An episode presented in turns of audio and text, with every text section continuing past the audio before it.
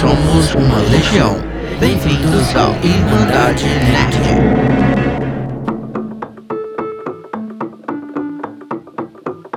Olá, irmãos e irmãs do Irmandade Nerd Podcast. Sejam muito bem-vindos ao episódio 30 do nosso podcast. Aqui é o Marlon. E aqui é o Renan. E esse episódio 30 não é só o episódio 30, mas também é o primeiro dessa temporada de episódios, né? É o último dessa temporada. Primeira. É, é, é, o último dessa temporada. A gente já vai deixar esse aviso aí pra vocês. Nós estamos dando uma pausa aí de um... merecidas férias, vai. A gente tá aí com o projeto toda semana, toda terça postando episódio já desde o início do ano. E a pausa? A gente deu uma, para não dizer que a gente não teve nenhuma pausa até agora, teve uma pequena pausa ali no início do ano que foi quando eu me mudei de São é. Paulo para cá. foi uma sequência de acontecimentos, mesmo. né? Não foi só isso, foi mudança, problema no seu canal e foi é, tipo, por vários motivos. Fim então, de ano, Natal, né? Parar. Também muita coisa. Sim. Então essa é a primeira, primeira férias que a gente é, vai tirar. Essa é a primeira assim, digamos. pausa oficial. Aquela lá foi uma pausa forçada. Não programada, né? É. que assim, realmente foi. E além disso, a gente tá esquecendo, né? Teve o o Discord é, dando problema também. tipo, a gente também, teve, um a gente já teve que postar episódio numa quinta em vez de postar na terça. A gente ia ter o último episódio antes da, dessa pausa pra você mudar, mas aí Discord caiu no dia, aí é, você teve que começar a mudança Confusão. e foi. Mas agora é a primeira pausa oficial. E a pausa também não é só porque a gente quer descansar, a gente também tá com algumas mudanças, é, a gente é, tá querendo... Vamos nós vamos, digamos assim, mudar o formato a, é. a princípio, porque nós vamos fazer um piloto, né? Assim é. como o primeiro episódio foi um piloto, agora nós vamos ter mais um piloto dessa segunda temporada. Eu acho que vocês vão gostar das novidades que a gente vai trazer. É. A ideia vai ser mudar um pouco o que nós viemos fazendo até agora e vamos fazer ao vivo. É isso mesmo, é. live. A gente vai estar tá fazendo ao vivo e, é claro, vai continuar saindo nas plataformas uh, como costuma sair aí, normalmente nas terças-feiras, mas vai começar a ter as gravações, digamos assim, ao vivo no nosso canal no YouTube. É, gente... Acho que vai ser algo bem interessante. A gente vai fazer um piloto disso quando a gente voltar, que vai ser comecinho de agosto, né? Isso. Enquanto isso, a gente vai deixar um. Tanto aqui no comentário do YouTube, quanto no, no Linktree nosso, a gente vai deixar um link de uma pesquisa lá. Acessa é muito importante você responder, porque a gente faz algumas perguntas que vão ajudar a gente também a montar esse formato lá pra frente, o que, que vocês querem ver e tal. Isso. E aí também é a gente muito vai... importante então, é. é. tipo muito muito importante isso mesmo. Clica nesse link que tá aqui embaixo, tá? Se você tá em qualquer é. agregador de podcasts, tá enfim, no Linktree ou no YouTube, também ou no nosso Linktree, isso e responde ao formulário que ele vai dar um belo termômetro pra gente do, é. de como fazer. E também passando temporada. do primeiro episódio, quando a gente fizer o episódio piloto ao vivo, a gente também vai querer ouvir vocês como é que foi, se gostaram do formato, ah, volta pro antigo, ah, é, faz isso é, diferente, a gente vai, a gente vai é, ouvir. Sim. A gente quer Mas enfim, acho que eram esses os avisos, né? É, é, acho que é isso. E agora... A gente não vai chorar, a é. gente não vai chorar tá acabando o Irmandade Nerd, não. Não, não é tá só acabando. uma pausa, a gente é. já volta. É um é, período gente... de mudanças, né, de... Um pequeno período de mudanças aí, mas a gente vai voltar. Então bora falar do episódio de hoje de uma vez. O que, que temos para hoje, Renan? Hoje a pauta... Mais uma pauta montada pelo Renan. É, esse aqui é uma pauta que eu tô assim... Deixa eu olhar, qual foi o episódio aqui? É, eu acho que foi do, do, quinto episódio, foi o The Game Awards, é uma pauta que eu tô querendo fazer desde então. Eu nunca tinha montado ela do, do jeito que eu Tipo assim, eu nunca tinha pensado ela de um jeito que me fosse tão interessante a ponto disso. Que é uma área que talvez não seja tão fácil de montar um assunto quanto as outras. Mas é uma área que eu, eu gosto muito, eu sei que o Marlon gosta pra caramba também. Que é. Gosto pra caramba. Inclusive, eu, é uma coisa que eu tava fazendo enquanto eu montava a pauta, que é música. Né? Eu tava ouvindo música enquanto eu montava a pauta sobre música. e... Você tava realmente no Inception musical aí. Tava, foi Fazendo uma... um programa eu... sobre música ouvindo música. Porque realmente, música é um episódio que eu acho um tema um pouco mais difícil de falar sobre, a não ser que você entre é. coisa muito específica, tipo, vamos falar sobre o rock nos anos 70. Uhum. Mas aqui a gente é, vai falar um pouco de música. Aqui a gente vai geral. pegar a música em geral, né? E é. vai ver o reflexo dos impactos dela, né? Tipo assim, a gente vai começar com falando um pouco de como a música tá hoje em dia no nosso mundo, né? O quão presente ela tá. E como nós consumimos ela hoje. É. E como ela se relaciona tanto a, ao. Como é que chama? A sociedade em si, quanto as séries, filmes, os jogos que a gente joga, como isso uhum. tudo tá ligado. É, as trilhas, né? Inclusive, a gente, no nosso episódio especial do fim do ano passado, que foi sobre. Foi o nosso melhores e piores do ano, né? É. A gente, a gente fez questão de colocar música junto, né? A gente É. não só falou de série, filme e jogo, a gente colocou música junto. Então, É, e é- que é uma música coisa é que algo é... muito importante pra gente. que é muito. Como é que chama? É muito pouco olhado, né? Tipo, Uhum. Quantas premiações de filmes e séries tem e quantas premiações de música tem? É só, tipo, você ver esse ponto. É, o quanto é falado, na verdade, né? Porque até tem algumas premiações, tem É. o Grammy, né? Mas, é. não tem o mesmo impacto, sem dúvida, de Oscar, de Game Awards. Aí, tipo, você vai passar, tipo, do Game Awards, as duas categorias de música, por exemplo, do Game Awards, foram tacadas. Literalmente. Tipo, É, ah, quem ganhou foi X jeito, e quem né? ganhou foi Y. Acabou. Não teve Sim. aquela grandeza que, que tem, na verdade, na maioria dos eventos. Nas outras premiações, nas outras categorias. É. Mas então, bora lá pra pauta, né? Bora lá. Vamos começar falando um pouco de dado, né? Eu até botei um título e ia falar demais, mas eu resolvi focar na maior plataforma de streaming hoje em dia de música para falar dos dados, que é o Spotify.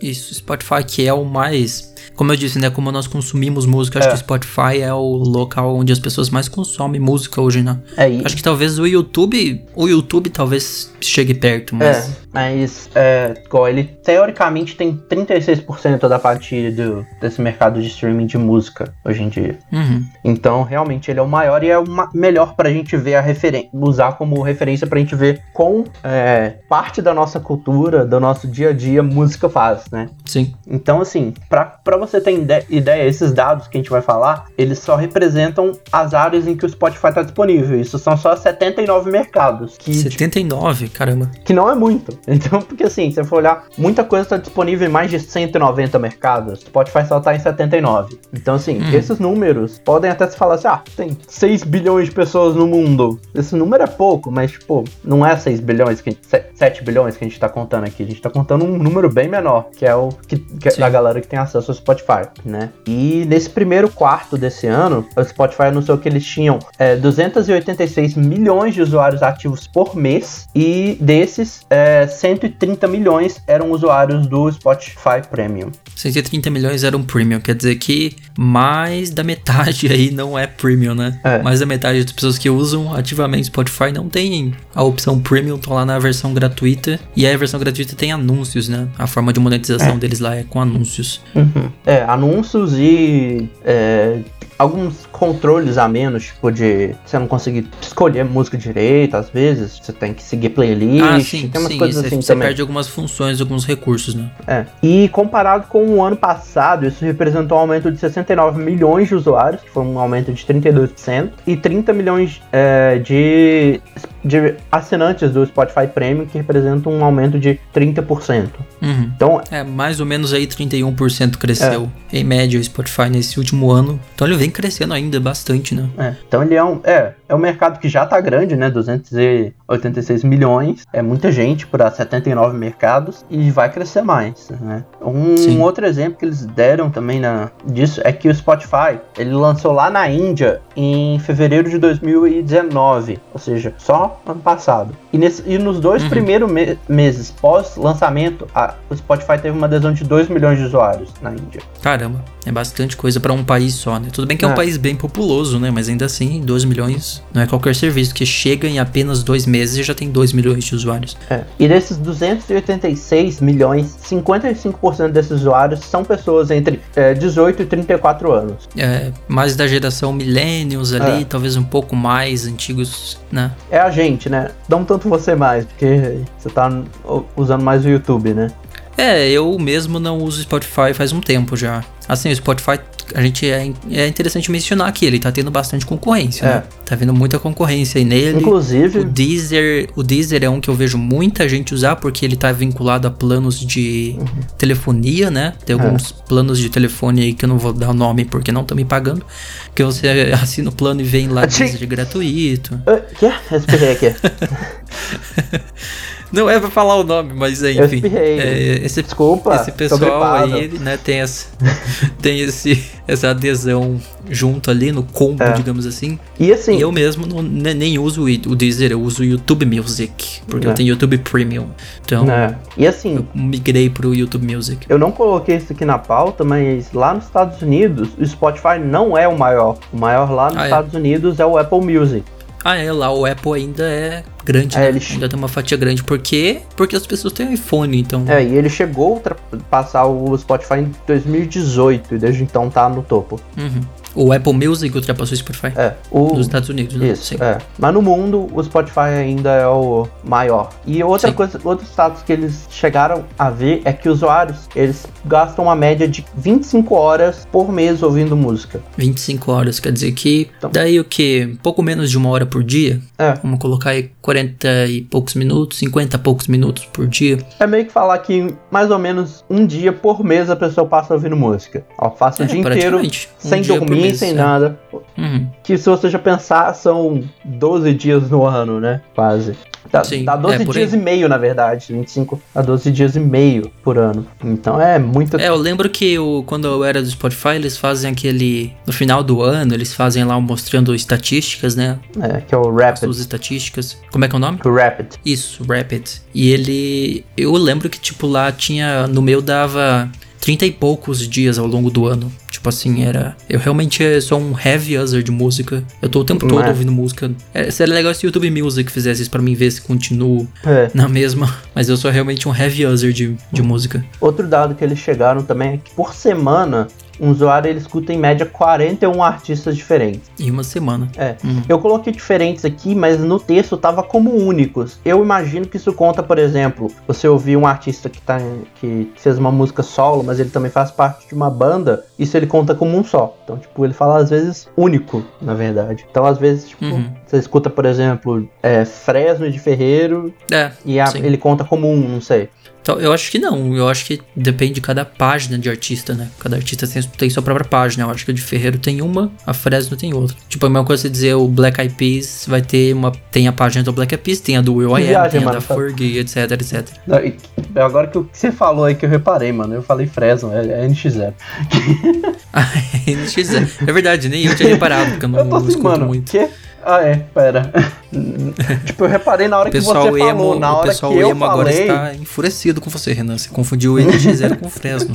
na hora que eu falei, tipo, eu não reparei. Aí na hora que você falou, eu falei, pera, Mas é, 41 artistas por semana, né? É. Diferentes ou únicos. É. E dessa, desses 286 milhões, 44% dos usuários eles escutam músicas e podcasts no Spotify diariamente. Todos os dias. É.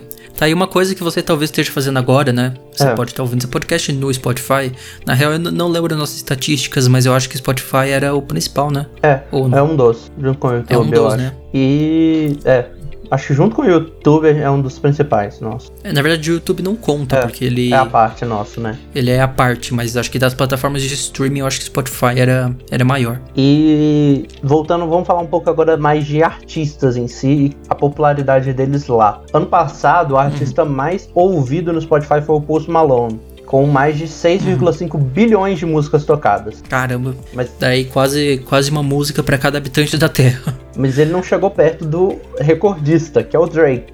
Que o Drake teve 8,2 bilhões de músicas tocadas em 2018 e 7,4 bilhões em 2017. 2016, né? É, 2016, é. Hum. Então, tipo assim, o Drake é o recordista agora, por enquanto. É, 8 bilhões de músicas tocadas. É. Mas isso foi dois anos atrás, né? É. Quer dizer, é estranho, parece que as pessoas diversificaram um pouco aí, né? É. Passaram para Post Malone em 2019, sendo mais tocado e diminuiu a quantidade de tocadas. E 2020 não tem dados ainda, né? Mas é. acho que as pessoas estão. A, a, música tá se tornando mais democrática. Tanto é que eu mesmo tenho amigos que estão no Spotify, tem tem é, contratos com essas One RPM, essas, sabe, essas, essas gravadoras uhum. que colocam você no Spotify. Você mesmo, o Bernardo, você falou, na, você é. recomendou na última no último programa, né? É, inclusive. O Bernardo tem uma página no Spotify. É. Então, assim, hum. não é mais tão difícil estar lá. Antigamente parecia mais difícil estar no Spotify, mas hoje não é mais tanto. É, ele dá uma. Ele tá mais acessível, né? Inclusive a gente, a gente consegue, conseguiu, tipo, você olha às vezes e fala, nossa, eu tenho que colocar meu podcast lá no Spotify, vai ser uma coisa tão difícil, a gente conseguiu até tranquilo. Não, na é. verdade é bem fácil, é. né? Mais fácil que as pessoas imaginam até. É, porque quando você olha de fora parece aquela monstruosidade, né? É, como que você entra no Spotify, como que faz pra tá lá. Mas agora vamos continuar falando um pouco mais do Drake. O Drake realmente ele é um dos recordistas do, do Spotify, né? Ele além de ter 8,2 hum. bilhões de músicas tocadas em 2018, ele atualmente é o cantor com mais músicas tocadas mensalmente com 43 milhões de plays. 43 milhões, é. é bastante coisa. Nenhum deles é meu, mas. Outro recorde que o, o, Drake conseguiu é que a, que a, música dele, a One Dance, ela foi a primeira música no Spotify a alcançar um bilhão de plays. One Dance, é. olha aí. E ela... Também nunca ouvi essa música, é. mas é a primeira que alcançou um bilhão. E, ela, e, e ele demorou oito anos para acontecer esse primeiro feito, né? E, e depois dele ter conseguido a primeira música com um bilhão em 2016, em 2018, dois anos depois, dez músicas conseguiram essa marca. Uhum. E atualmente, 2020, que dá 12 anos depois do surgimento do, do, Spotify, a gente tem 75 músicas com mais de um bilhão de plays. 75 já. É o mesmo fenômeno que a gente viu no YouTube, né? É. Quem seria o primeiro vídeo a alcançar um bilhão? Aí foi o Psy. Foi, né? Psy? Acho que foi. Estou. É. é, foi o Psy, aí depois veio um monte. Hoje já tem aí dezenas de vídeos no YouTube que tem um bilhão de plays. Mas é um negócio bem difícil de alcançar, né? É. É assim, demorou 12 anos. O YouTube tem 15 anos. É, na verdade o Psy foi o quê? 2014? É. Por aí, então demorou é. 9 anos, é. Demorou mais ou menos o mesmo, mesmo tempo aí para os dois terem esse mesmo nível de alcances, né? De é, um milhão de plays. E aí depois que um passa, abre a porteira pro resto, né? É. Que é o caso aqui, né? Demorou oito anos para uma música. Aí depois. Aí depois em mais dois já tinha 75. É, e mais quatro, né? que foi é, 12 anos depois. Agora, 12 anos. Então foi de 8, 2, dois anos depois já tinha 10, e dois anos depois já tinha 75. Uhum. Mas o Drake não é o, é o cara com a música mais ouvida do Spotify. O cara com a música mais ouvida do Spotify é o Ed Sheeran. A clássica ah, é? Shape of You que já virou tipo. Putz, essa daí eu posso dizer que eu já contribuí um pouco. Pelo menos nessa eu já contribuí com alguns plays. Ela tem. Eu já ouvi o Shape of You por bastante tempo. Ela tem 2,5 bilhões de plays no Spotify. Atualmente, 2,5 é. bilhões. Caramba. E aí, assim, uns últimos dados que são um pouco mais periféricos do Spotify, mas o, a gente mencionou o Spotify Rapid, né? Que eles fazem todo ano, todo fim de ano. É, no dia 2019, hum. 60 milhões de pessoas interagiram com essa, com essa feature. Caramba. E outro dado que eles deram é que 16% dos usuários mensais ativos eles escutam podcast no Spotify. Então, se você está escutando uhum. podcast no Spotify, você faz parte desses 16%. Né? 16% que estão no aplicativo e que consomem é. podcasts também, né? Sim. É, isso é interessante. E é, o Spotify tem investido tá sendo, nisso, né? Tá sendo uma aula pra gente também aqui, isso. É. e, o pod, e o Spotify tem investido em podcast, né? Tá lançando até uns podcasts exclusivos do Spotify. Então, a tendência uhum. é esse número crescer, essa porcentagem crescer ainda mais agora em 2020. Sim.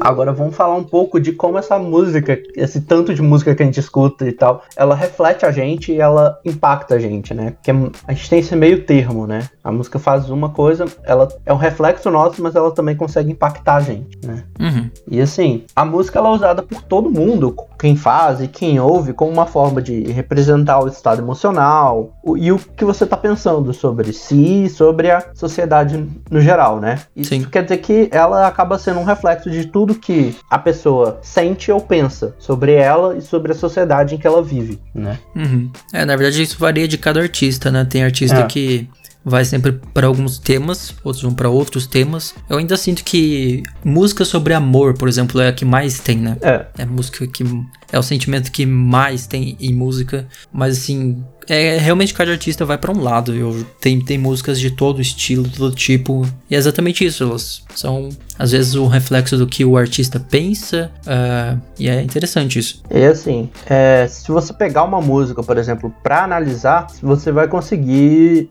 entender um pouco de como era o mundo em que vivia a pessoa que escreveu aquela música. E esse mundo que eu falo, uhum. não tô falando só de do mundo global, né? Em escala. É, como é que chama? Em escala global. Ele pode ser num mundo na questão pessoal também. Uhum. E eu botei dois exemplos aqui que são de uma banda que a gente gosta pra caramba.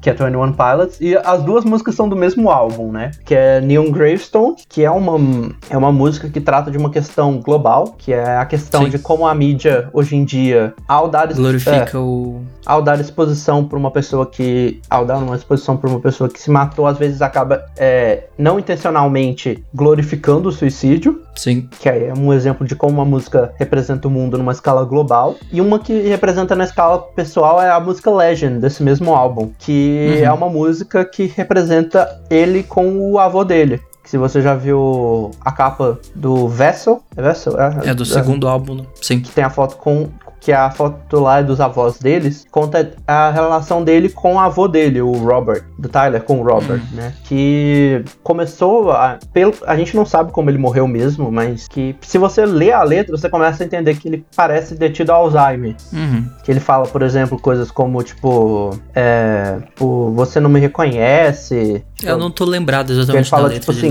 por exemplo, é, é, nessas linhas aí. É, ele tem uma hora que ele fala, When your eyes did not know me like I know know you. Então, quando seus olhos não me conheceram do jeito que eu te conheço. Uhum. Ele... É, literalmente o artista colocando a vivência dele na música, é, né? Tipo, e até ele menciona uma parte assim que ele fala I wish she knew you, que eu, que eu desejava que ela te conhecesse, que é, ele tá falando da esposa dele, que não uhum. chegou a conhecer o avô dele porque ele já tava sofrendo do Alzheimer. É, você falou algo interessante aí que foi como isso é um. Músicas costumam ser um reflexo de épocas, né? De é. tempos. É. E tem muita música que você escuta e que, se ela fosse lançada hoje, não, talvez não fosse vista com bons olhos, ou alguma coisa que é dita na letra, ou vice-versa. Pegar uma música uhum. de hoje em dia, pega um funk aí e coloca pra sua avó ouvir o que ela vai achar. De algumas letras, é. Não se encaixariam em outros tempos de outra, da mesma sociedade. Nem diria a mesma sociedade, uma sociedade diferente mesmo. Então isso também é interessante como música marca uma época mesmo. Uhum. É, a gente tem, e não é só exemplo novo, né? A gente usou aqui exemplo de 21 Pilots, que é uma coisa recente, mas lá na década de 60, por exemplo, a década de 60 ela uma, foi uma década que muita gente considerou como um, um período em que a galera buscava a liberdade, uma rebeldia dos padrões que a sociedade tem. Uhum. E não coincidentemente, porque não é uma coincidência, foi também o período em que teve o maior crescimento do rock, Sim. que é um estilo que geralmente é associado com esses sentimentos de liberdade, rebeldia, uhum. de alguma coisa mais agressiva, né? É, e que os pais conservadores ficavam malucos porque a nova geração tava ouvindo. E isso até continuou na década de 70, que a, a liberdade já tinha sido um pouco mais, mais conquistada, e inclusive a década de 70 é o surgimento do metal, por exemplo. Sim. É, vai entrando em uns em subgêneros né, cada vez mais diferentes. É. E agora, com o passar dos anos e com a modernidade, a gente, a, a gente chega no, no, no, meio termo, né? Que além da música refletir a sociedade, elas inverteram um pouco a situação e agora elas passam a influenciar a sociedade. Uhum, também. Né? É, as pessoas copiam aquelas. Aquela história de a vida imita a arte ou a arte imita a vida, né? É. E assim, é claro que isso aí é uma coisa que tá presente desde que a música surgiu, essa influência. Tipo, hum. a gente tem um exemplo de uma música que chama You Don't Own Me, que ela foi lançada lá em, 90, em 63. Se você não tá lembrando dessa música, é, tem um cover dela que foi feita pro filme, acho que do Esquadrão Suicida. Ah, é. Que... E a letra da música é uma clara mensagem que ficou muito popular sobre é, como naquela época tinha muita subjugação e objetiva, objetificação da mulher e combatendo uhum. essa, essa, essa visão, né? Sim. Que, na letra ela fala assim: I'm, I'm not one of your many toys. Tipo, eu não sou muito, é, eu não sou um dos seus muitos brinquedos. Então, uhum. isso aí. É, músicas de protesto. Se a gente trazer isso pro contexto do Brasil, a gente vai lá pra época de ditadura, por exemplo, onde existiam artistas que meio que faziam críticas disfarçadas ao governo da época, é. né, aos militares no poder, com suas músicas, né? Então eles disfarçavam as críticas que eles tinham nas suas músicas. É. Muitas histórias de Raul Seixas, por exemplo, sendo censurado, músicas dele sendo censuradas. É, por exemplo, Gospel, uma música do Raul que eu adoro e que é uma clara na verdade, é uma música que foi censurada mais pela questão religiosa dela, enfim. Existem muitos exemplos de músicas na nossa história, é. aqui no Brasil também. Roda Viva é uma críticas. Que é clara, é, é? Roda Viva também. É. Ah, sim, é. É uma clássica. Eu tô tentando lembrar uma que eu vi no episódio do, do Greg News, que ele até menciona que ele cantava de um jeito e depois ele descobriu que a música era uma a música da que foi feita na ditadura e tal. Tô tentando hum. lembrar qual que foi a música, mas eu não vou achar aqui a acho que agora não. Mas é muito engraçado, realmente. Às vezes você pega a música, você escuta agora, se você não escutar com uma análise, você não, Passa você não percebe. É. Tipo, não, isso aqui era. Ele tava criticando a falta de, de liberdade na, na ditadura. Por isso. Sim. Existem muitas músicas, na verdade, Ah. que você tem um. As pessoas ouvem achando que tem um significado e tem outro, né? Eu, eu mesmo eu fico muito abismado com Hallelujah, por exemplo. É. É, Hallelujah é uma música. Eu não lembro do artista agora, deixa eu procurar aqui. É. Mas assim, é uma música que Do Cohen, toca Leonardo em igreja. Cohen. Sabe, é é uma música tão clássica de tocar em igreja e que é do, é do Leonard Cohen. É. Ele. Essa música é clássica de qualquer casamento, toca aí. Não, não pode faltar uma aleluia. E é uma música que é uma crítica a, a Deus. Tipo assim, as pessoas tocam ela na igreja sem saber o significado da música, sabe? Eu acho isso a coisa mais irônica do mundo. É tipo. Leonard Cohen, aleluia. Tipo, é um grande exemplo disso. É tipo a galera que escuta Pump Up Cakes e fica mó animadão. É, e não faz ideia do.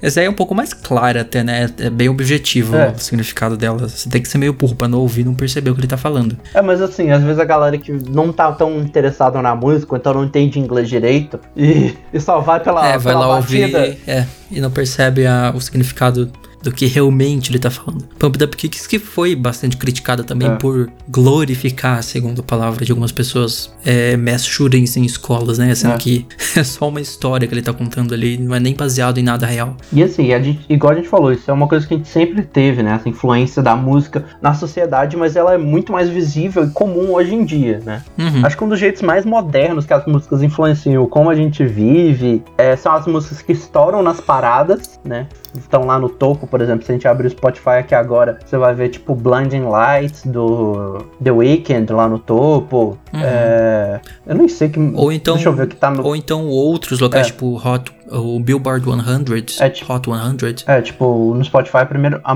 música número um é o Rockstar do Road Rich com da Baby. Uhum. Então, tipo, enquanto isso no Brasil, a gente abre aqui, número um é o quê? Desce pro play, papapá, do, da MC Zack, da Anitta e de mais alguém. Do Tiger. É, não, mas nos dois eu não, eu não sou de ouvir música muito do que é popular, não. Tipo, eu fujo bastante de música mainstream. Mas, Se você olhar, tipo, dessa que você mencionou, Blinding Lights é uma que eu ouço, me É. pego ouvindo muito raramente, que é realmente muito bom ó, o, o novo álbum do The Weeknd. Inclusive eu fiz um trailer é, conceitual de GTA 6 com essa música. Então é uma música muito boa, mas é difícil eu pegar uma música ali do top 100 e, e ouvir. É muito, muito difícil. E assim, não é só estourando nas paradas, né? A outra mais clássica ainda é virar meme, ou símbolo de algum movimento ou ideia. Ah, isso também. É. É, o, É o é clássico. o que mais acontece. É, é simplesmente, eu posso falar pra você só meme do caixão, ou então Você lembra na hora da música. É, ou né? então turn down, você já completou aí a frase e tal. Ou então Pois eu é. posso aqui do nada dar uma tirada no. Uma tirada fantástica aqui no Marlon que você já vai tocar na sua cabeça, tipo, turn down for what. A gente nem precisa ter colocado na edição aqui. Você já vai ter É. ouvido as músicas, né? Sim. E não só lembrar Não, da dúvida. música, às vezes você lembra de uma história ou de algum vídeo que você viu que tem relação com essa música, né? Uhum. É, tem algumas músicas que demoram pra virar meme, outras viram instantaneamente. Tipo essa do a música do Caixão. Cara, essa música não é nova, essa música é bem antiga. Mas do nada, em 2020, ela tá aí. É. A música do meme. É, como não esquecer do Rick Road, É. Never Gonna Give You Up. Acho que é o maior meme musical de todos os tempos. Não é muito conhecido no Brasil, mas É. internacionalmente é. É que aqui a gente não tem o termo, ah, fui Rick rolado. Até porque não Rick fica muito Rolado, é. bom. Mas lá fora é. É, existe um termo. Eu fui Rick Roll dessa semana. Eu tava no YouTube, cliquei num link no comentário achando que era pra uma coisa e quando eu fui ver era. Fui, um, fui Rick Rollado. Vamos criar esse termo em português, Rick Rollado. O problema é o- não fica tão bom. Não fica tão bom, não. É, mas assim, não é só as, as músicas é, que impactam a gente, né? Não a música ou a letra. Mas as atitudes e características dos artistas, elas acabam também sendo inspiração pros fãs, né? Especialmente aqueles que são mais fervorosos, né? Sim, sim. Assim, artistas famosos que são muito exemplos disso é o Elvis Presley, por exemplo, que popularizou o estilo do cabelo. Justin Bieber também, né? Que popularizou o cabelo lá. É, o Justin Bieber também. Eu tive o cabelo do Justin Bieber antes do Justin Bieber, o que é incrível. Então, eu queria royalties aí do Justin Bieber, tá? A Britney Spears também, lá no começo dos anos 2000, né? Com o jeito louco dela. É. Foram, tipo, artistas que realmente impactaram o jeito de vestir ou de agir. Isso aqui são os poucos, né? A gente consegue pensar em muito. Aqui no Brasil a gente teve vários casos, né? A gente teve Restart, que começou com a, a moda de roupa É, colorida. 2010. RBD também, né? Rebeldes. Que Nossa, também RBD. teve várias. Nem me fala RBD. Eu era, eu era muito fã de RBD, sério. Hoje em dia eu nem lembro mais, mas eu sei que eu, tipo, eu devia estar na quarta série, eu era super fã de RBD. É, o, a- o que a gente já mencionou aí, a gente mencionou as, a pessoa errada com a banda errada, mas vamos consertar, né? O, o Di Ferreira com o NX0 e o, e o Lucas Silveira com o Fresno também foram muito é, influência. É, não tanto, tipo assim, eles não têm influência de estilo tanto hoje em dia, mas lá no- na, na primeira década eles tinham uma influência gigante. Tinham, criaram o movimento emo, É. praticamente.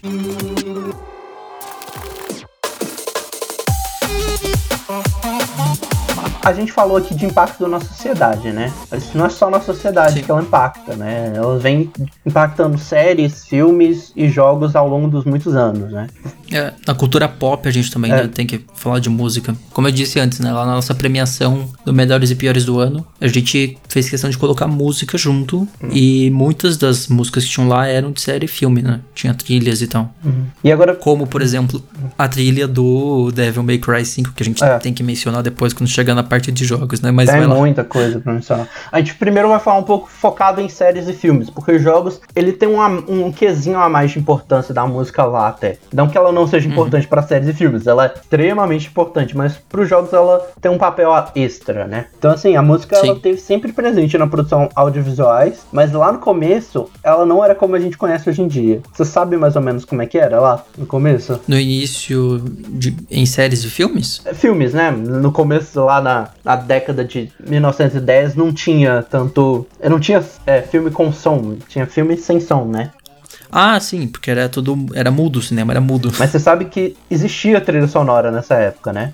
Sim. Só que ela era feita não pela pessoa que fez o filme, e sim pelos músicos que eram contratados pelo cinema. O cinema Uhum. contratava. Fazendo ali. Alguns faziam ao vivo, É. inclusive, né? Acho que 90% dos casos eram ao vivo. E, tipo assim, isso surgiu porque se não tivesse música, ia ficar aquele silêncio constrangedor na sala, né? Tipo, 100 pessoas dentro de uma sala de cinema com crê, crê, crê no fundo. Aí eles fizeram isso, só que assim, cada, cada sessão que você ia era uma trilha diferente, porque era criada pela pessoa que tava ali pra orquestrar. Uhum. Então, tipo, você ia. É engraçado pensar nisso, que trilha sonora surgiu antes mesmo de diálogos em filmes, né? É.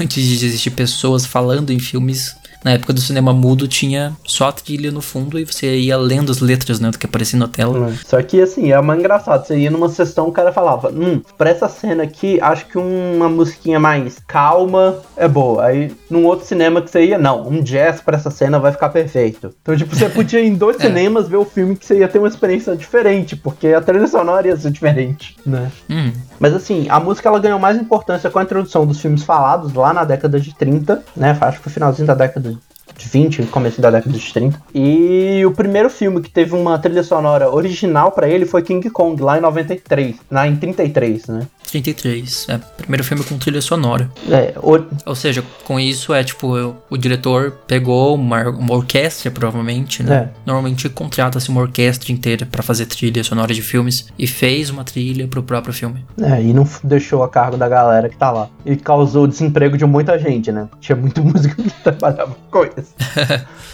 Muito músico perdeu, perdeu o emprego aí nessa época. É. E assim, a evolução da tecnologia ao longo dos séculos ela foi um dos grandes propulsores da melhoria, tanto na qualidade quanto do conteúdo, é, qualidade do conteúdo, tanto técnico quanto a qualidade técnica das músicas, né? Uhum. E elas também permitiram que os diretores eles dessem uma experimentada com a produção sonora dos filmes, né? Então, Sim. você vai criar algumas cenas, por exemplo, em que você cria atenção no te- telespectador e tal, né? Uhum. É, total, porque é, música e trilha sonora um negócio que realmente evoca sentimentos junto com. Ou às vezes a falta da trilha, né? É. Às vezes no filme de terror a falta da trilha, daquele momento de tensão, vem aquele. Pra vir aquele jump, aquele jump scare clássico que primeiro fica tudo mudo.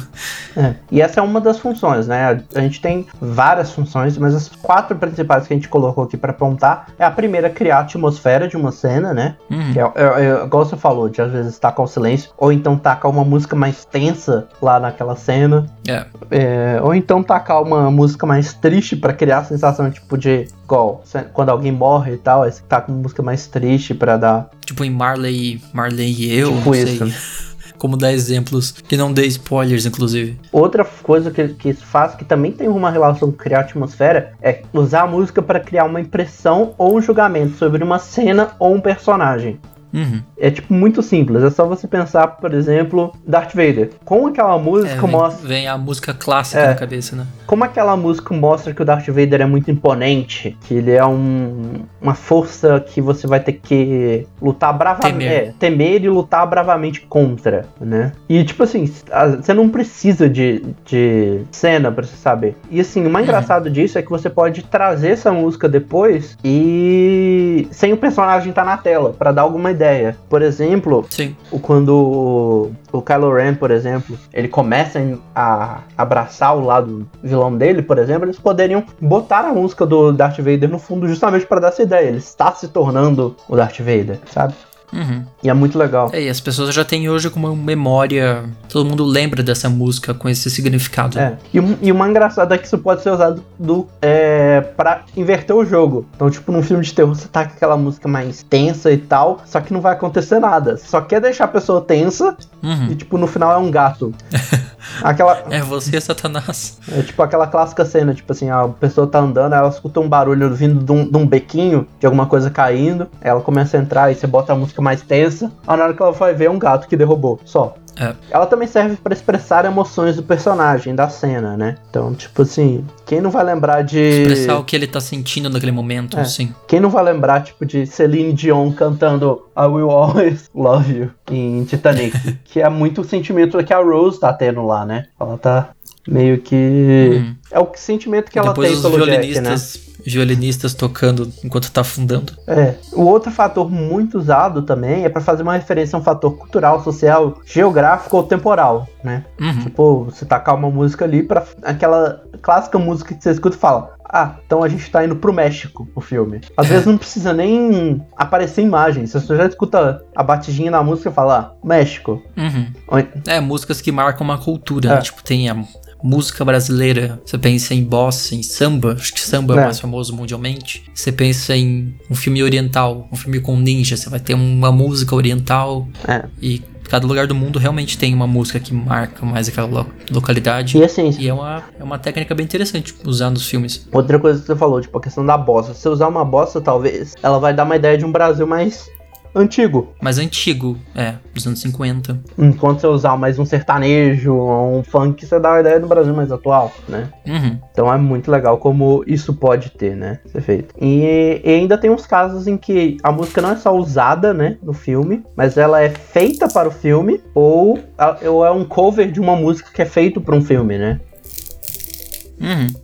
Essas, É, eu tô vendo que isso se torna mais comum hoje em dia, É. né? Não era tão comum antigamente, mas hoje... Antigamente não era tão bem comum comum. em filmes e séries, mas era comum em comercial. Tipo, é, tem uma loja aqui no Brasil que chama Casas Pernambucana, que eu desafio muita gente a ver, se, a ver as propagandas antigas e não ficar com a música na cabeça. Uhum. Sério, que era uma música. Não, sem dúvida, os jingles, né? Tipo, Jingle eu na lembro. mesmo. Sério, na- na- eu lembro da música das casas pernambucanas. Eu sei cantar a música. Eu não vivi na época das casas pernambucanas, pra você ver o nível. Mas eu consigo te recitar a música inteira. Não adianta bater, que eu não deixo você entrar. Eu consigo recitar o resto todo, mas eu vou parar por aqui, senão o jogo é tamanho. Mas assim, o bom de, de é, você poder fazer uma música pra um filme ou, pra um, ou fazer um cover é que elas acabam sendo mais marcantes do que você só simplesmente adaptar uma música pro filme, né? Sim. E aí você. É, tem algumas músicas que realmente se encaixam no filme que É, naturalmente. faz sentido colocar ali, mas quando você faz algo diretamente pro filme fica ainda melhor, né? É. E assim, e, e especialmente quando você faz a música, você pode colocar um significado maior na letra, que é tipo fazer com que a letra reflita o que tá acontecendo no filme. Uhum. É, apesar de que alguns álbuns, tipo, não sei, o, o Birds of Prey mesmo, nem todas as músicas dele foram feitas para o filme. Uhum. Tem uma ou outra que foi, mas elas São meio que uma junção de músicas, É. uh, algumas até que já existiam, já eram lançadas. Tanto é que esses álbuns como ter é, vários artistas como, como É. né, no label de artistas deles são vários artistas diferentes. E ali é uma mistura dos dois. Tem música que foi feita pro filme, tem música que eles viram que se encaixava com o tema É. do filme. E assim, o mais engraçado, por exemplo, nesse caso do Birds of Prey, por exemplo, é que a temática do álbum segue a mesma temática do filme. Então, tipo, se for olhar, o Birds of Prey é um filme sobre um grupo de mulheres. Então o álbum Sim. inteiro reflete isso. Então todas as músicas do álbum são músicas cantadas por mulheres. Sim, é. E eu acho que isso deixa ainda mais marcante a temática, a ideia do filme em si, né? De empoderamento e tal. Uhum. Um outro exemplo que eu gosto, que eu gosto de dar muito sobre isso é quando aconteceu, aconteceu o contrário, né? Que ao invés de você fazer a música encaixar no filme, você faz o filme encaixar na música. ah, é, já teve caso assim. Tem um filme excelente, tá? É um dos meus filmes favoritos. Chama Baby Driver, que em português o nome dele é Em Ritmo de Fuga, do, Uhum. Ed- do, do brilhante diretor Edgar Wright, né? Que é o cara que fez Shaun of the Dead, fez um monte de filme bom. O filme é estrelado pelo Ansel Elgort. A ideia do filme é que várias das cenas dele são pautadas com a música. Sim, em sincronia com a música, né? É, Eu já vi muito editor falando super bem do, do Baby Driver. Você encontra fácil, né? É, eu vou deixar, eu vou deixar um Até link o- aqui de acho que, uma, acho que é uma cena de 6 minutos. E é muito legal. Tipo assim, o- os movimentos que ele faz na mão dentro do carro, os movimentos que o carro faz, tudo são a São favor da tudo música. em ritmo, sincronia, sim. E não foram músicas feitas para o filme, Não. foi o filme que foi feito em sincronia com a música, Tipo- né? Já existiam as músicas. Tem música da década de 70, tipo, eu não lembro quando que a música Tequila, por exemplo, foi lançada. Deixa eu ver. Uhum. Do The Champ. Não, mas é realmente insano. O Baby Driver é uma das edições mais incríveis. Tá aí um episódio que a gente vai. Um filme que a gente vai voltar a falar no episódio futuro sobre edições. É. Porque, caramba, esse filme bota um filme bem editado. E ele consegue ter um senso de humor muito bom. É, é um filme que ele, na verdade, ele foi feito e montado pra música ao invés da música ser feita e montada pro filme, sabe? Pro filme. É.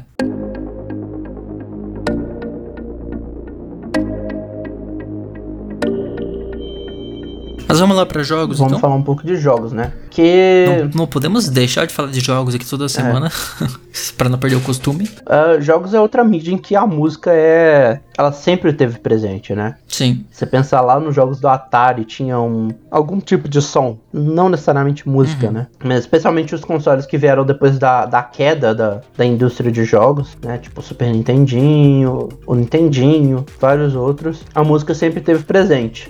Aquela famosa música de 8 bits, música de 16 bits. E apesar dela estar presente desde o início, eu sinto muito que os jogos é um dos meios que, mesmo ela sendo muito necessária e sendo muito eficiente para fazer muita coisa, as trilhas sonoras de jogos elas não são valorizadas da mesma forma que trilha sonora de filme, trilha sonora de séries ou música no geral, né? Uhum. É, É, como você falou antes no The Game É. Awards, né? Que deram uma jogada de qualquer jeito, a premiação de música é não, trilha sonora. se eu lembro bem, eu não lembro direito como é que foi, mas eu acho que as duas premiações de músicas foram apresentadas no pré-show, não foi no show Sim, principal. eu acho que foram, foram no pré-show e não foi no palco, foi com o Jeff, é, Geoff longe, lá naquele Não, acho que nem foi o Jeff, foi tipo, a- Só A falou. Cindy, Cindy Burnman, eu acho que é o nome dela, que apresentou e foi tipo assim: ah, os indicados são X, X, X, X e ganhou X. É, foi isso. E assim, uma outra coisa que eu acho que prova muito isso é você ver quantas trilhas sonoras de filmes e séries você vê impressas num CD ou publicadas numa rede social, né? Numa, numa Hum. plataforma de streaming, enquanto você vê de jogos. Isso tem mudado hoje em dia, é claro. Se for lá no Spotify, eu acho, você consegue achar a trilha sonora, acho que da maioria dos Final Fantasies. Uhum. É, tá sendo mais comum hoje É. também sair álbum junto com o jogo, né? O próprio Death Stranding teve um álbum junto com ele, Red Dead teve álbum que saiu junto com ele, GTA teve dois álbuns também que saíram com ele. E assim, mas eu acho que é uma coisa que a gente ainda tem muito que mudar e adaptar. Realmente é pouco valorizado. A gente tem que dar mais valor para trilhas sonoras em jogos que são tão boas quanto, talvez até melhores do que de muito filme por aí. É, e a gente também tem que lembrar uma coisa que fazer música inicialmente para jogos não era uma tarefa fácil, né? Os primeiros PCs e consoles eles tinham inúmeras limitações, especialmente na área de áudio, já que tinha poucos canais que eram dedicados ou liberados para efeitos sonoros e trilha sonora. né? Sim. E aí a gente A própria música icônica do Mario, por exemplo, É. né? Que é, cê, é, não tem como você não le- ouvir a música e não lembrar É. do, do Mario, lá do primeiro Super Mario Bros. É, não, e, é, e esse que é o bizarro, filho. mesmo com todas essas limitações, o Koji Kondo, que é o compositor da, da, da música tema do Mario, ele fez uma música que é tão contagiosa que, é, que conseguia representar o que o jogo precisava e elas são memoráveis até hoje, né? Eu acho que se, se a gente for igual pegar essa a do Mario e, por exemplo, falar algumas notinhas aqui, tipo tan tan tan tan tan nan, tan, você já consegue completar o resto na sua cabeça. Sim. Ou então até do Zelda também, que é uma que foi feita nessa época que perdura até hoje. São é bizarro o que ele conseguia fazer com poucos canais de áudio disponíveis, né? Uhum. A gente teve uma melhoria com a evolução da tecnologia, né? Cada vez mais, menos limitações. E hoje em dia, se for olhar nos novos consoles, por exemplo, a gente vai ter placas dedicadas para áudio, né? Uhum. É, então, inclusive tá sendo bastante prometido nessa próxima geração a melhoria de áudio, né? Assim. Que vai ser realmente um grande salto que nós não tivemos entre a sétima e a oitava, que agora nós vamos ter entre a oitava e a nona. Uhum. Mas aí entra mais na parte de áudio em geral, né? Áudio vindo de direções É. e tal, mas eu, eu acredito que trilhas sonoras também vão se beneficiar muito dessa tecnologia. Uhum. É, isso aí ele permitiu que o compositor ele transformasse as músicas dos jogos em uma arte por si só, né? Sim. É, e assim, é uma prova clássica de como elas impactam experiência. Eu acho que se a gente parar agora e falar assim, pensa no seu jogo favorito, pensa na música do seu jogo favorito, ou de um dos seus jogos favoritos, é quase certo que você consiga pensar em pelo menos uma ou duas músicas marcantes. Sim, pior que é.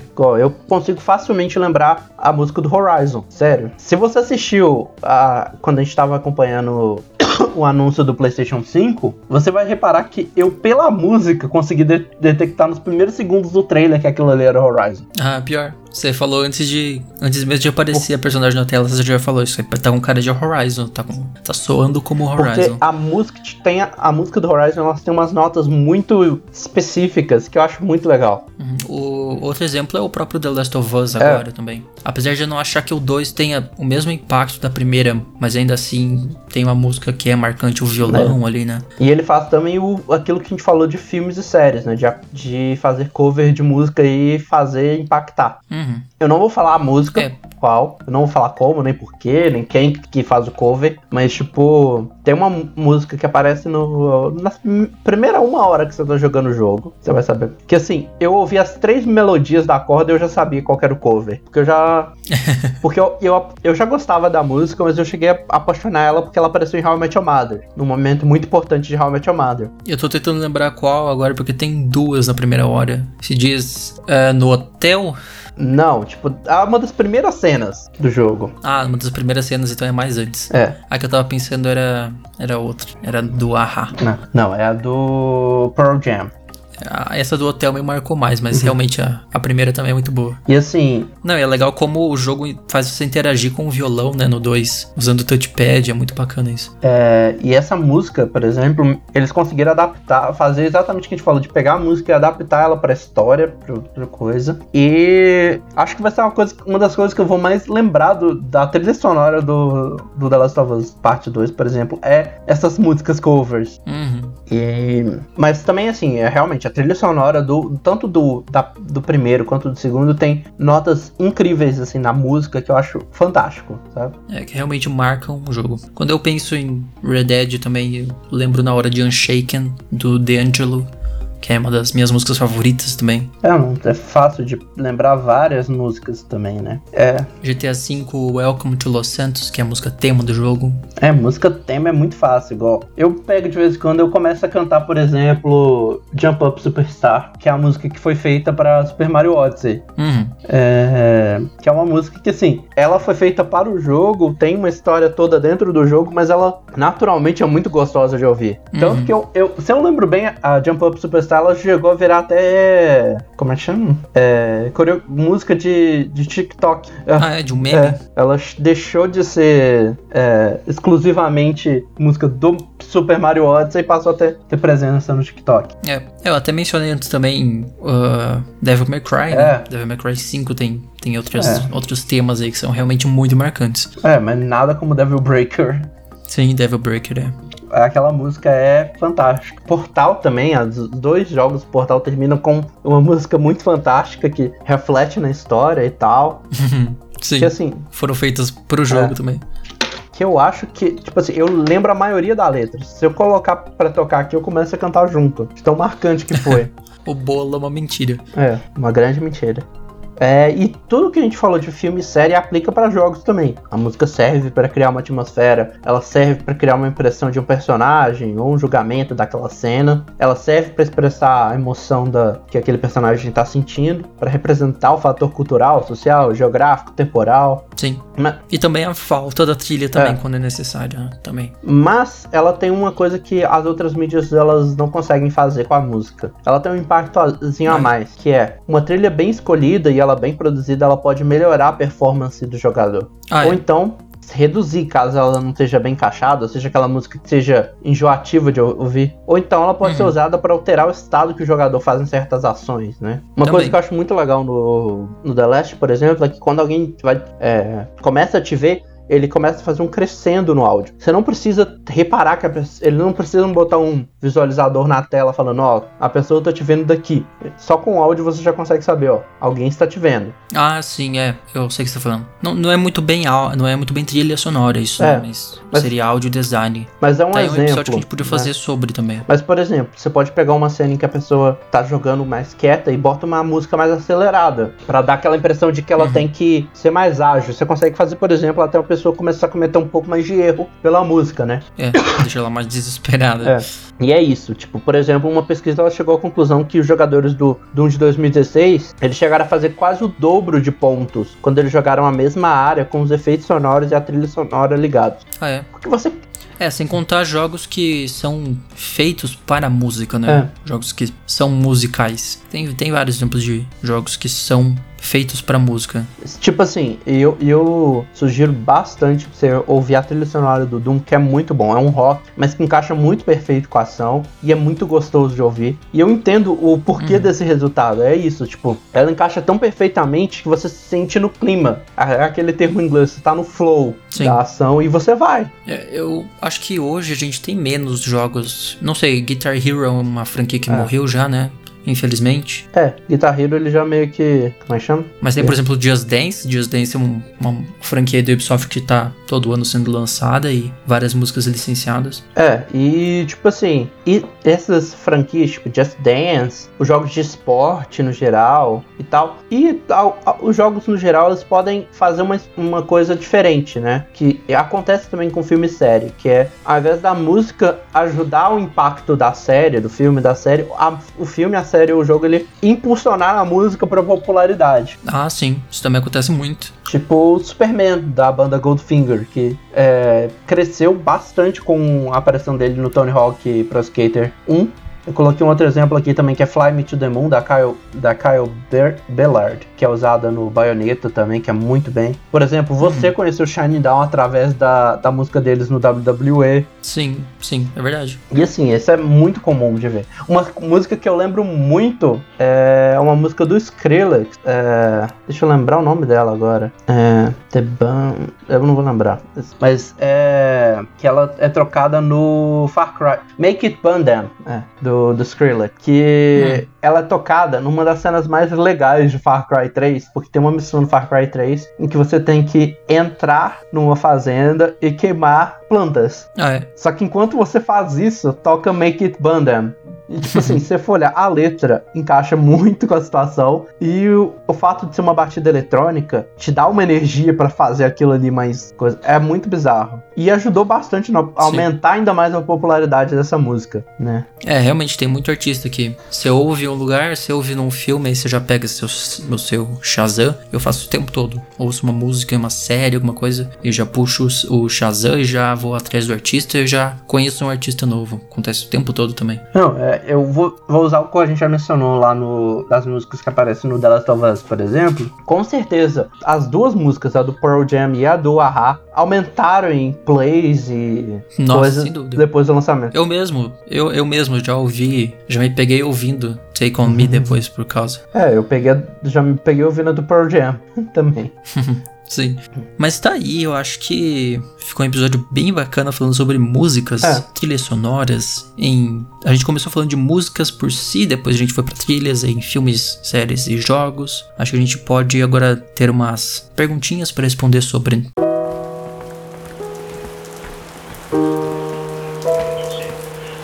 É, a gente vai terminar com algumas perguntas antes da gente pegar. E essas perguntas também são pra vocês comentarem com a gente. Comenta aí respondendo ela. A principal é a clássica, né? Qual é o papel da música nas nossas vidas? Ou nas suas vidas também, se você tá ouvindo. Hum, Eu digo é. 100%. Não tem, tipo, não tem como, sabe? Eu acho que Realmente, eu passo muito tempo ouvindo música. Eu, eu durmo ouvindo música. Tipo assim, sério. Eu acordo de manhã, às vezes, tá com meu celular ligado ainda numa playlist. Eu passei, tipo, literalmente o meu sono inteiro ouvindo música. Então eu ouço muita música. É, eu também, tipo, não? Agora que eu tô com a Alexa aqui do lado, por exemplo, eu direto começo a lembrar de uma música e falo, ó, toca. É, tal música Uhum. toca. E na hora que eu vai ver, eu tô ouvindo já várias músicas ao longo do dia. Sim. Eu acho que música, o papel dela, na- pelo menos pra mim, ela costuma ter muito de marcar uma época. Tem músicas que eu lembro que minhas músicas favoritas de uma época, de uma determinada época, e isso meio que me transporta pra lá quando eu ouço ela de novo, sabe? Uhum. Não, eu também tenho muito disso. Eu- até mencionar, tem uma história muito legal pra comentar na hora que a gente chegar lá na última pergunta. É... Mas realmente, música pra mim é, é vida. É literalmente isso. Uhum. Acho que não tem um momento da minha vida que eu não tenha tido música envolvida de alguma forma, sabe? Sim. E eu sou, tipo, terrível. Eu fico com música na cabeça facinho. Igual teve anúncio semana passada da. Do, da- do personagem de Smash do Arms. Eu tô com as músicas do Uhum. Arms. Antes da gente começar aqui, eu tava escutando um- algumas músicas do Arms, na, que eu tava com ela na cabeça. Aquela música que fica na cabeça por horas. Também acontece comigo o tempo todo. E é tipo, é mais uma prova de como música, até música de videogame é incrível também. Eu às vezes me eu, às vezes eu do nada falo, tipo, vou ouvir, como é que chama? O tema da da Aloy no do Horizon. Eu coloco. Tem lá no Spotify, eu às vezes coloco, vamos. Porque é muito gostoso, não? E é possível imaginar um mundo sem música? Acho que essa resposta é bem simples. Não. Eu não conseguiria me imaginar. É, eu também. Inclusive, eu a gente tem que ver eh, quando a gente for fazer um episódio mais sobre psicologia de novo, como a gente fez. Qual episódio a gente fez recentemente que era bem sobre psicologia? Efeito Mandela, né? Acho que foi o mais próximo. A gente podia estudar exatamente como que música surgiu na gente, por que que coisas rítmicas são prazerosas de ouvir, Uhum. tipo. Tem toda uma, tem toda uma área da Tem, psicologia que estuda tem muita isso, seria questão de, falar de sobre. que comenta como. Mas sim, é possível viver sem música, sem dúvida não. Tem muita coisa que comenta como as células no nosso corpo começam a vibrar na mesma frequência da música que a gente tá ouvindo. Uhum. Por isso que às vezes, por exemplo, escutar um rock te deixa mais animado, é, enquanto escutar uma música mais depressiva, com, ela já te puxa pra baixo. Uhum. E sempre tem essas coisinhas assim, sabe? E pra terminar, a última pergunta é se existe alguma música que marcou a gente, ou lembra de algum momento, alguma pessoa.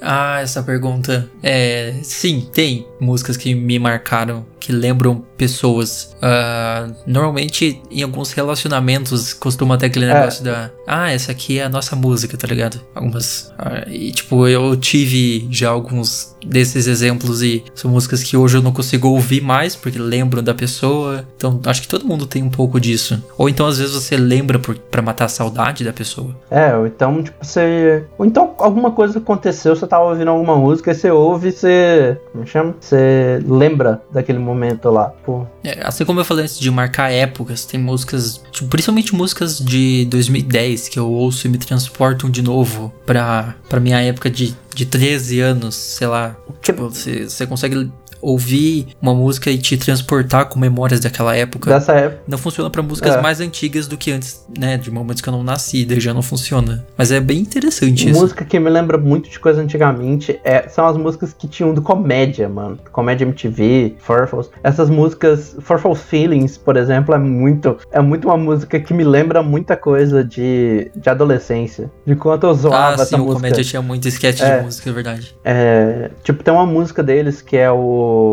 Indiretas Já, que é incrível. Que tem altas indiretas de Cara, coisas que Indiretas estavam. já é, um, é uma das melhores criações do Adnei, eu acho. Sério, aquela música é incrível. Que ela ref- e, e, e o fato dela falar já nome indireta já são altas indiretas, são coisas que aconteciam no mundo, coisas sérias, e coisas, tipo... Super é, fúteis, Tipo, banais. ele menciona o fato que o... Acho que foi o Boris Kazoy que xingou os garis durante o programa. Sim, menciona... é, coisas que às vezes se você ouvir, você nem vai entender muito. É, não, tem coisa ali que não tem. É uma música bem cabeça é. para um programa de comédia. E é muito, é muito reflexo do tempo, né? Tipo, ele mencionava assim, é, que Saturday, acho que é Saturday, agora é Sunday, que era uma referência é. que o Saturday Night Live, que é, veio pro Brasil, só que era exibido no domingo. Uhum. Sim. Tinha outras coisas que eu acho muito legal. Mas para mim uma música que me marca muito, eu tenho várias músicas que me lembram muito da minha mãe, né? É, ah.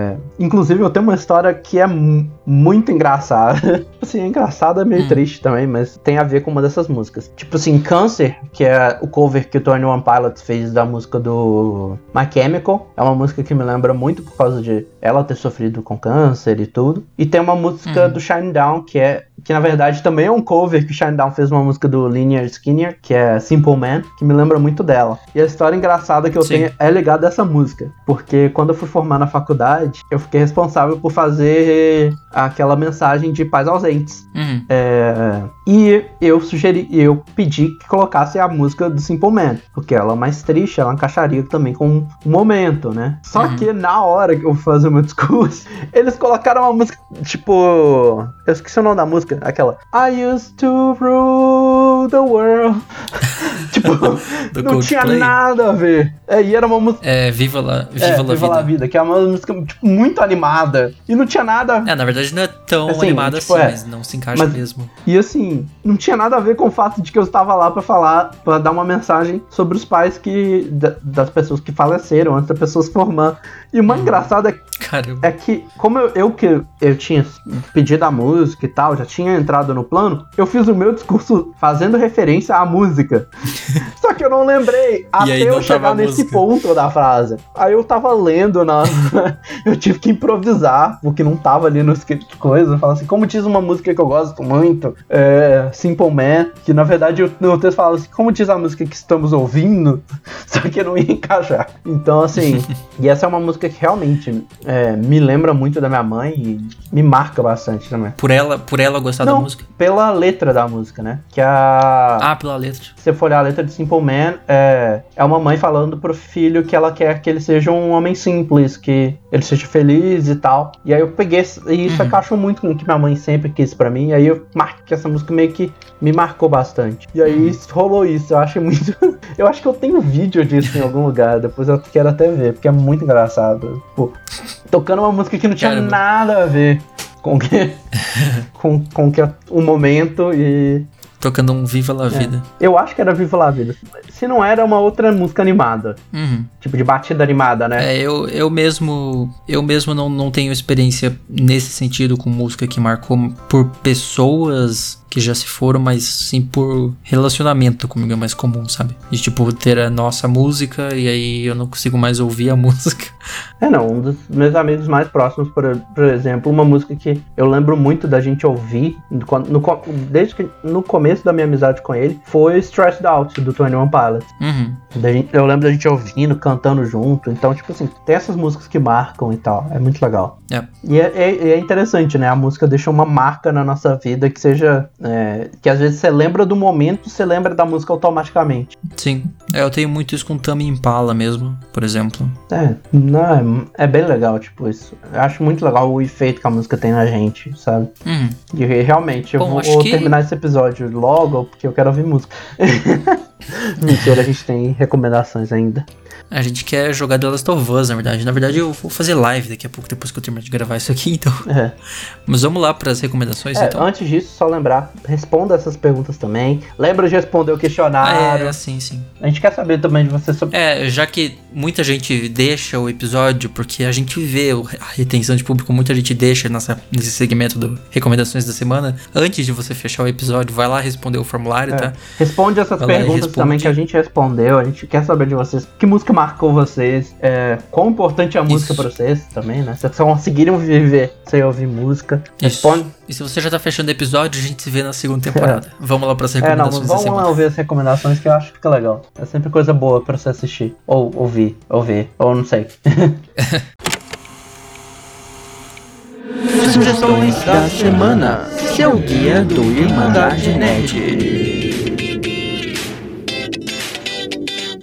A sua recomendação vai ter a ver com o episódio? Uh, não, é uma coisa que eu, é outra coisa que eu terminei de Ah, assistir. então eu vou, vou eu primeiro, então. Tanto bom. faz.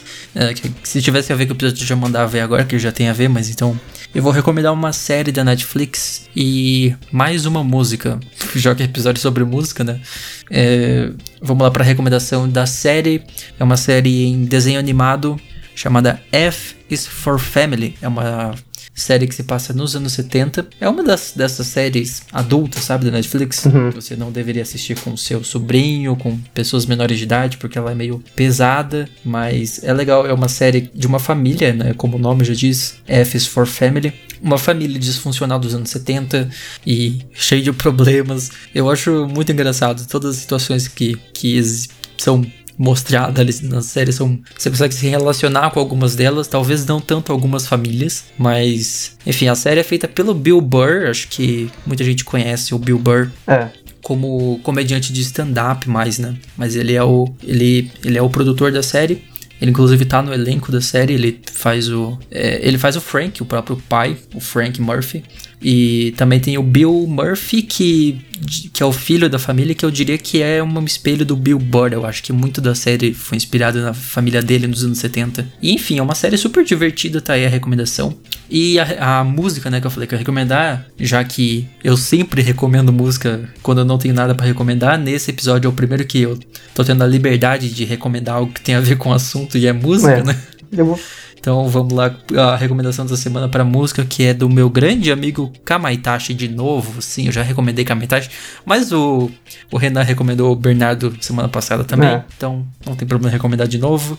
Kamaitachi lançou música nesse último mês aí, uma música chamada Sabat, mais uma leva de músicas na pegada dark dele. Se você ouvir essa música é, de madrugada.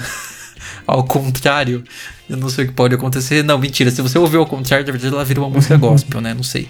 Então, se você gosta de uma música mais dark, tá aí Sabat é, lá no canal dele no YouTube, tá no Spotify, em qualquer lugar você encontra. E é isso, as duas recomendações da semana. Manda lá, Renan. Eu vou recomendar. Muita gente já deve estar sabendo, eu tô numa meio que uma maratona de coisas com. num tempo de família, né? Com minha tia, a gente tá assistindo coisas. A gente assistiu esses dias É. o. Uma co- Jogo da É, Lava. o jogo da lava que eu cheguei a recomendar. A gente assistiu o de Casas Extraordinárias. As casas mais extraordinárias E- do mundo. Recomendação da E agora eu passada. vou é, recomendar a competição que a gente assistiu essa última semana, que foi The Final Ta- Table, em português é The Final Table que vence o melhor, que é uma disputa gastronômica mundial. Cada episódio, os 24 concorrentes, eles têm que fazer uma comida de um país. E é muito legal. Uhum. Tem, tem o episódio do Brasil. Ah, você, tá me, você tava me contando que eles chegaram no Brasil e aí a comida típica Eles era? fizeram, tiveram que fazer feijoada. É óbvio. É a única coisa que É eu porque lembro. assim, são duas etapas ao longo do episódio. daqui. Eles têm que fazer um prato típico. E aí a galera que vai pro, pra fase de eliminação tem que fazer é, uma comida com um, que, um, que o alimento típico, um alimento típico daquele país, seja o prato principal. Então aqui no Brasil eles tiveram que fazer feijoada, que é o prato principal típico. E o alimento que eles Uhum. tiveram que botar como destaque foi a mandioca. Ah, é. Cara, É muito legal, porque você vai ver, tipo, ah, acho que no México eles tiveram que fazer taco, é, no- na Inglaterra acho que foi um café da manhã típico. É muito legal, eu curti pra caramba. Uhum. Como é que é o nome? Table The Final Table, em português, é. que vence o melhor. E aí são vários países e assim, a primeira etapa é julgada por celebridades do país. Então, por exemplo, aqui no Brasil, o episódio do Brasil, uma das juradas é a Alessandra Ambrosio. É, no episódio dos Estados Unidos, por exemplo, tem o Dex Shepard, que é tem o Colin Hanks, que é o filho do Tom Hanks, o Dex Shepard, que é o marido da Kristen Bell. Uhum. Tá aí então. Mas é. Este é o. Eu não sei como terminar esse episódio, porque é o fim desta primeira leva de episódios, né? Terminamos aqui a primeira temporada do Irmandade Nerd Podcast. Vamos voltar renovados É, daqui um mês, depois de um belo e merecido descanso. é, enquanto isso a gente vai estar Certo. também, na verdade, não descansando 100%, a gente tem muita coisa que vai produzir, que a gente vai pensar. ah, É, a gente vai ter que produzir bastante, a gente vai voltar com um logo novo, a gente vai voltar com novas ideias, um formato diferente que a gente vai fazer no piloto, né? Sim. Mas é isso, pessoal. Acho que para finalizar, a única coisa que a gente pode dizer por enquanto é muito obrigado. É. O último, muito obrigado por ter ouvido essa primeira temporada e a gente se vê é, na segunda. E como a gente já deixou de falar, a gente já deixou de falar, não. A gente já falou várias vezes aqui. Responde lá a pesquisa, ajuda a gente a melhorar, a mudar, a, a adaptar o formato é. para vocês. Se tiver algum evento nesse, nesse próximo mês, assim, que valha a pena cobrir, a gente vai cobrir. Vai ter o da Ubisoft, né? Não, não, não, vamos cobrir. Eu cheguei a, foi até minha minha opção de falar e cobrir, mas eu lembrei de um fator que não rola de cobrir. A Ubisoft dá ah. strike nos canais, então não queremos isso, então não vai ter. Ah, é. é. Mas se tiver algum outro, tipo Xbox, que deve ter esse mês, a gente vai fazer. Uhum. Vamos ter outras coisas também, várias coisas pra gente fazendo ao longo do mês também. Eu tenho uns projetos aqui que eu também tô querendo tirar do papel, vou aproveitar esse mês para tirar. E é isso. é isso, pessoal. Valeu então por terem ouvido. Vamos dar os recadinhos finais de redes sociais. Você pode encontrar a gente aí em Mandade Nerd Underline no Twitter e Instagram. E eu também no Twitter e Instagram em Marlon Marins Underline. É, e me encontrar lá no Twitter como Renan Chronicles, no Instagram como Renan P2. Eu não vou parar as fotos diárias, então vai lá acompanhar também. Continua lá o desafio das fotos diárias. Mas é isso aí, gente. Muito obrigado por terem ouvido essa primeira temporada. A gente volta na segunda temporada do Irmandade Nerd Podcast. Até a próxima. Até. Já temos coisas, ó, já dando, dando uma leve coisa. Já tem muito tema pronto, já tem muito tema em mente, já tem convidado, praticamente confirmado. Então é isso. Espero que vai vir coisa boa aí. É isso aí. Falou.